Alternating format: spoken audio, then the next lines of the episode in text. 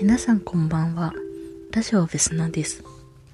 今日は今朝の続きで、どうして私がロシア語を始めたかとか、ミールロシア語研究所に通い始めたことの話などしようかなと思ったんですけれど、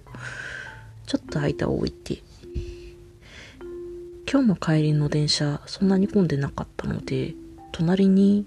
座っていたサラリーマンの方が、おもむろにうさぎさんのお弁当袋に入ったおにぎりみたいなのを取り出してそれでおにぎりを実際におにぎりを取り出して食べさせたわけなんですね。で私他の人のおにぎり他の方の家庭のおにぎりがどんな形をしているのかすごく興味があって私の母親は俵型の小さいおにぎりまるでお稲荷さんみたいな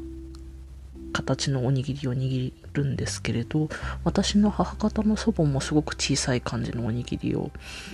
作っていてでその電車の隣の男性がどんなおにぎりを召し上がっているのかすごく見たかったんですけれどあんまり見ても悪いのでちょっと横目でチラッと見たら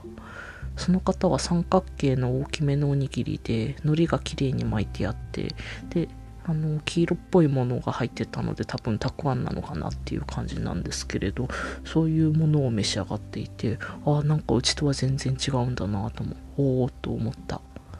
ていうことがありました。ではではセボドボロバおやすみなさい。